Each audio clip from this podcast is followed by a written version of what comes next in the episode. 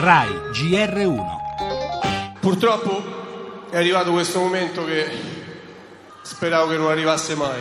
Ricordati di me, questa sera che non hai da fare. Lo sport eh, ti gratifica, ti aiuta ad andare avanti con la vita, eh, obiettivi importanti e io fortunatamente ho, ho realizzato il mio sogno sin da bambino. Nelle prime partite tra di noi, io ai miei collaboratori feci una battuta, oh, ma chi è quello? Questo è bravo, si, si chiama Francesco Totti, eh, questo è bravo.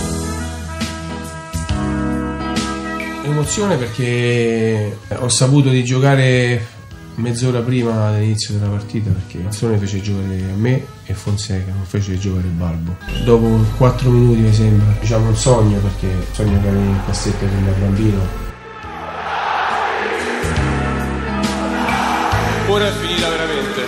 levo la maglia per l'ultima volta.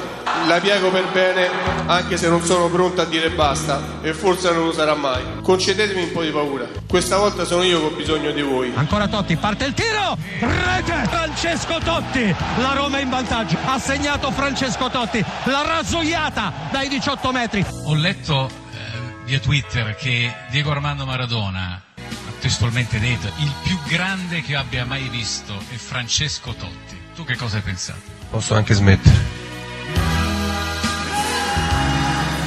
In una bella domenica di sport con la doppietta Ferrari a Monte Carlo ed il meritato successo dell'olandese Jimmy Ulan al Giro d'Italia numero 100, il pianto di Francesco Totti e di tutto uno stadio ci ricordano ancora una volta che sono le emozioni, a volte incontenibili come le lacrime dell'Olimpico, a nutrire la passione sportiva al di là dei trofei messi in bacheca, quelli cui probabilmente Totti ha rinunciato per rimanere nella sua squadra, nella sua Roma.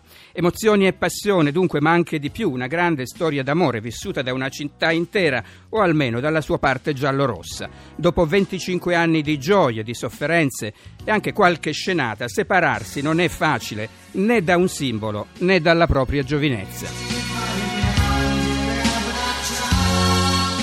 Le altre notizie, il guanto di sfida della Merkel, Trump presidente inaffidabile, legge elettorale verso il sistema tedesco, 5 Stelle pronti a dialogare, la cronaca con il bimbo curato con l'emopatia e morto di otite, indagati genitori e medico, Festival di Cannes, la Palma d'Oro allo svedese Ostrund con The Square e infine torneremo sulla domenica di sport ed emozioni.